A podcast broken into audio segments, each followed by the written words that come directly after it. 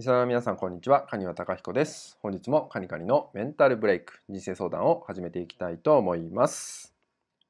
本日のね、内容はですね、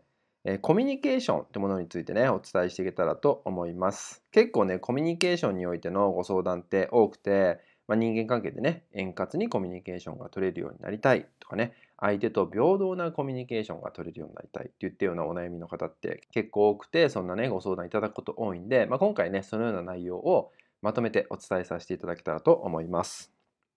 と僕はね、よくいろんなところでお伝えしてるのが、まず、コミュニケーション中に大事にしていただきたいことっていうのがあって、でこれがですね、えー、自己観察を向けていくってことなんですよね。コミュニケーションの時ほど自分を観察してほしい。これがね、大事にしてほしいかなっていうのをお伝えしてます。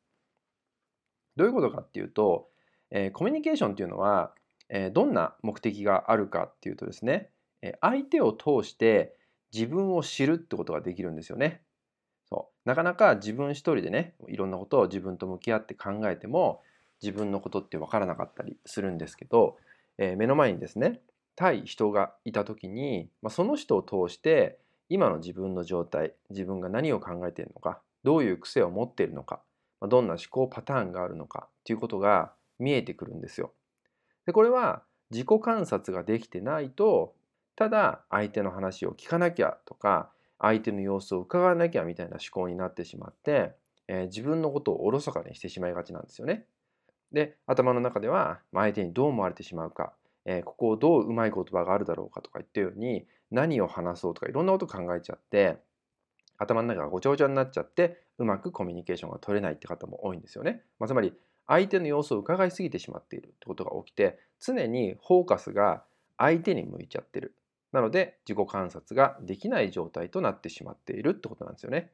なのでコミュニケーションの時ほど自分を観察してみましょう。そして相手を通してそこで自分を感じ取ってみてください。まあ、そうするとですね自分自身の、えー、癖だったりとか思考パターンいろんなことが見えてくると思います。自分ができていること、えー、足りてない部分っていうのもね見つかってくるんでねこれからの課題もね分かってくるし成長するきっかけにもなるんじゃないかなと思うので、まあ、今回はねコミュニケーションの捉え方っていうのをねお伝えさせていただきました。